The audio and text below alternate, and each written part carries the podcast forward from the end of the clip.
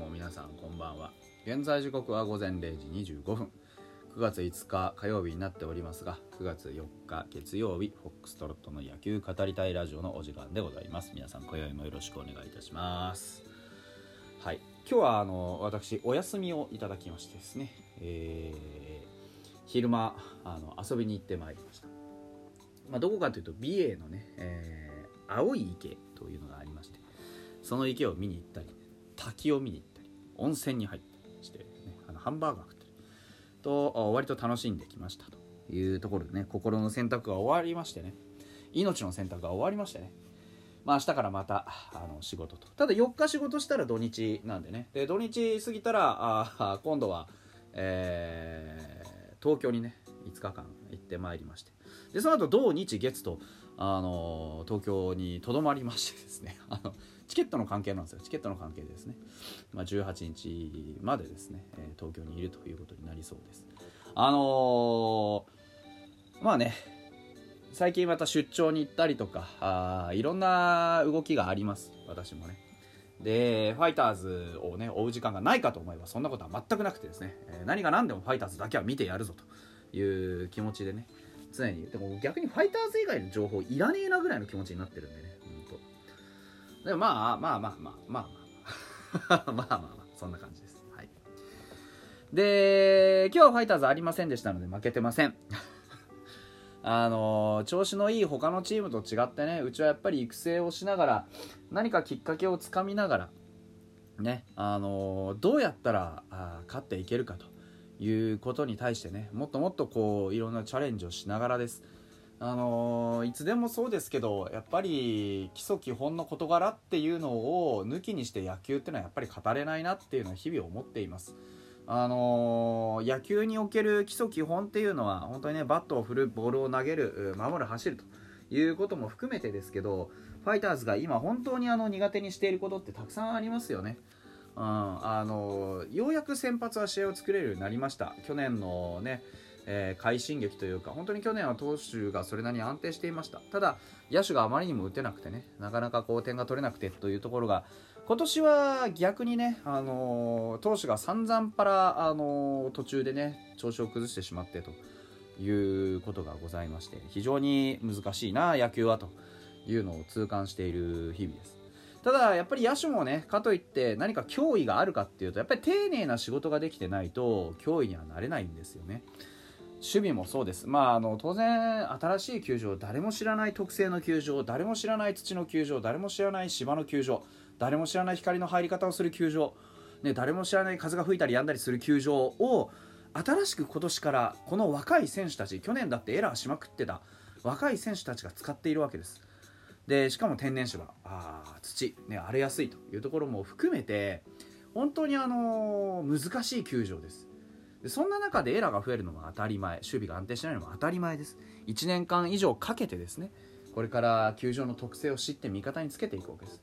ということでねここ最近はずっとあのー、えー、先週なんかはね特にあのー、本拠地でずっとやってたわけですが本拠地もねまた微妙にこう何て言うんでしょうね、え味方をしてくれなかったことが多々ありましたけどお最近はね割と本拠地でも勝っていたもんですから油断してたらねあの先週は2勝4敗ですか。というわけでまあ結局負け越しをしてしまいました。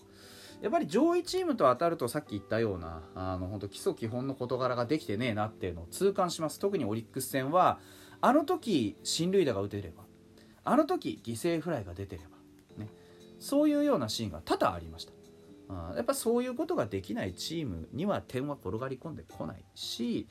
そういうことができないチームが守り勝つなんてのは不可能なわけですよね、うん、野球ってのは守れば負けません。負けませんが勝てません。今我々に必要なのはどうやったら勝つのか。ファイターズらしい勝ちのあり方。というのをチーム全体が共有していくということだと思います。例えばですよ。オリックスだったら本当にねチャンスで1点取ったらそれを守り勝つっていう非常に守備的でね堅固なあの強固なねピッチャーを中心とした守り勝つ野球というのができていたから我々は負け越したわけです。ロッテさんだったらやっぱりあの充実した戦力があるかないかって言われたらうちとどっこいぐらいだと思います。でも傭兵のうまさですよね。そこかしこにきちんとしっかりした最低限の仕事ができるよっていう中継ぎと抑えそれから先発もねある程度やはりうちと同じで絶対的エースというのが、ね、いなくなってしまった中でね佐々木朗希という絶対的な駒がいなくなってしまった中でやっぱり代わりになった人たちがやっぱ総力で頑張っていると。あの大崩れしないようにうまく起用しているというこの傭兵のうまさというのが挙げられますよね。うん、例えばソフトバンクであれば豊富な戦力で豊富なこう資金力でね呼んできた戦力を潤沢に使っていろんなところでこう選手層の厚みベテランから若手までしっかりとねあの補強も含めてチームのそう強みというのを押し出してきていると。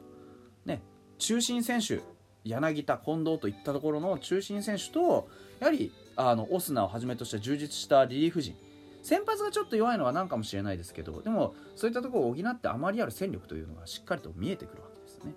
楽天はようやくあのベテランの方たちがあのガシッと力を発揮し始めて若いピッチャーだったりねあの庄司君のようなね若いピッチャー早川のようなピッチャーたちが、まあ、ようやくこう安定感を増してきたと。でその中で明日対戦する則本ですとか岸のようなねベテラン陣がなんとか下を支えて、えー、先生にとどまっているというような感,、ね、感じ。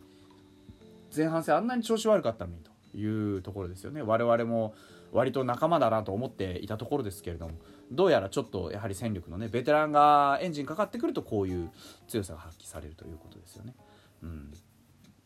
であのライオンズさんとうちに関しては本当に今あの戦力の転換期をずっと過ごしていますよね。特にライオンズさんはあの手法がねなかなかちょっとこう抜けちゃったり森君が抜けちゃったりというところでポロポロと戦力の大事なピースがこう1つずつ2つずつまた欠けている中でどういう風な野球を繰り広げていくのがいいのか。特に外野手の層の薄さっていうのはかなり致命的になりつつある中であのペイトンだとかねみたいな助っ人もしっかり頑張っていながらただやっぱなかなかこうパワーピッチャーを揃えてしまったがゆえにあの難しい局面が増えましたよねやはり、えー、夏場になって体力が削られてくるとどうしてもパワーピッチャーたちの球の威力が落ちてしまってなかなかこう当初のような素晴らしい投球を披露することができなくなったと。いう体調を崩すピッチャーなんかも現れたりして、ね、ちょっと先発の台所事情が厳しくなってきたというのがありますよね。それで試合がなかなかうまく成立させられないっていうのがあります。うちも似たようなもんで先発ピッチャーがねこうやっぱり中盤において非常に13連敗中なんか特に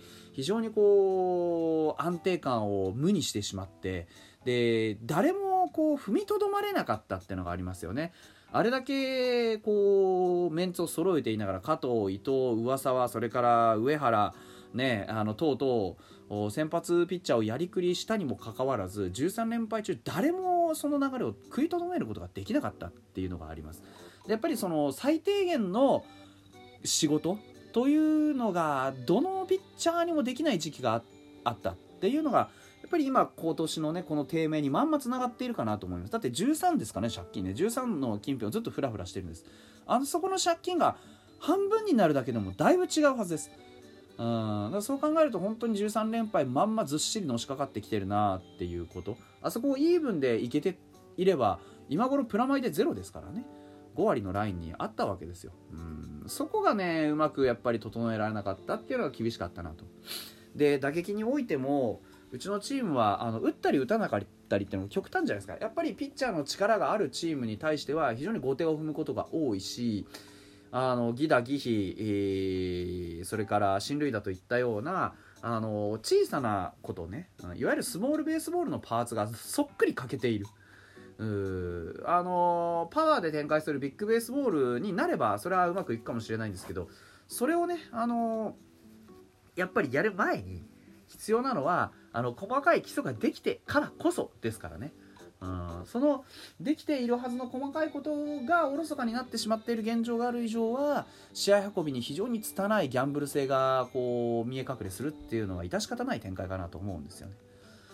でそれって一朝一夕に身についたりしません？だから日々ねあのやっていく中でどういう打撃を我々はやっていくべきなのか選手一人一人やっていくべきなのかっていうのをシンプルに突き詰める必要があると思います僕はそういう意味ではあのビッグベースボールに徹するもちろん中でねあのシンプルなスモールベースボールの要素をしっかりと磨きつつではあるんですけどそんな中でですねあのきちんとやっぱり、えー、打球としてね引っ張っていく強い当たりをライナーで打つ芯を食ったバッティングをする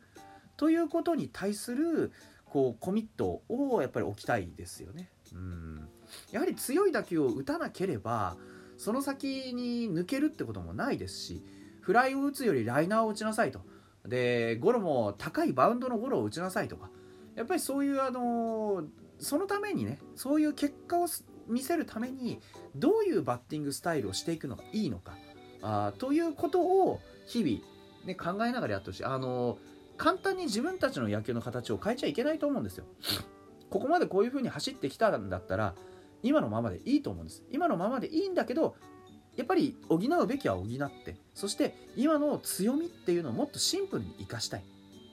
ですから長打が出ないと勝てないので長打力をねしっかりと担保するためにも強い当たりを打つんだよ。強い当たりを打つためにはしっかりと狙い球を絞って強くスイングするんだよ。空振りはいいよ、ね、ボンダも構わないよ。ただしっかりと強いスイングをしなければ打球は飛ばないんだよ。っていうことをまず徹底してほしいなと思います、うん、ストレートを弾き返して強い打球を打っていくことで打線は活性化するんじゃないかなと。それにここ最近ね調子よくなってきた加藤君がどうやって、えー、123回を抑えるのかというところが明日の見どころかなというふうに思っております。それではまた明日です。